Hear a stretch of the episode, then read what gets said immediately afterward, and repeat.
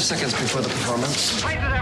Welcome to Theatre First with Alex First. Can plants talk? Some scientific research suggests they are sentient. A humorous new work by Carla Livingston Pardey and Zachary Sheridan, who are the writers and directors, takes this concept quite a few fanciful steps further. It concerns a young woman named Anne, Julia Koch, who was abandoned by her parents when she was a child in the 1950s.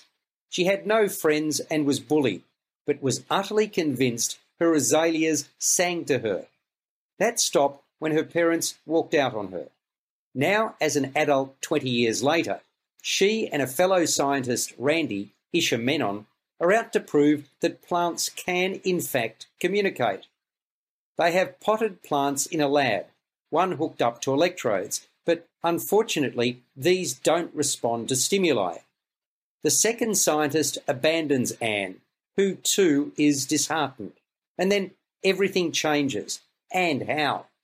Before this is over, we learn about the respective personalities of a range of plants and how potting them was a misstep.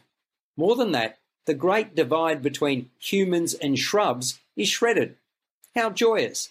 But wait, there's more. There's intrigue, even murder. I enjoyed this zany look at the world, which the cast tackled with gusto. Julia Koch is relatable in the lead role, Lucinda Ventimiglia empathetic as Little Cactus. Ibrahim Helakoglu is expressive as Cleve, who takes more than a passing interest in Anne, and is an equally wild child as Fern. Tessa Metcalf channels Vengeful as Aloe Vera, while Isha Menon complete with giant fake bushy moustache, has me, me, me down pat as self centered Randy and doubles as Peace Lily. They work with creative, off the wall material. The story builds steadily with a series of decidedly idiosyncratic moments. Members of the cast are even known to break out into song.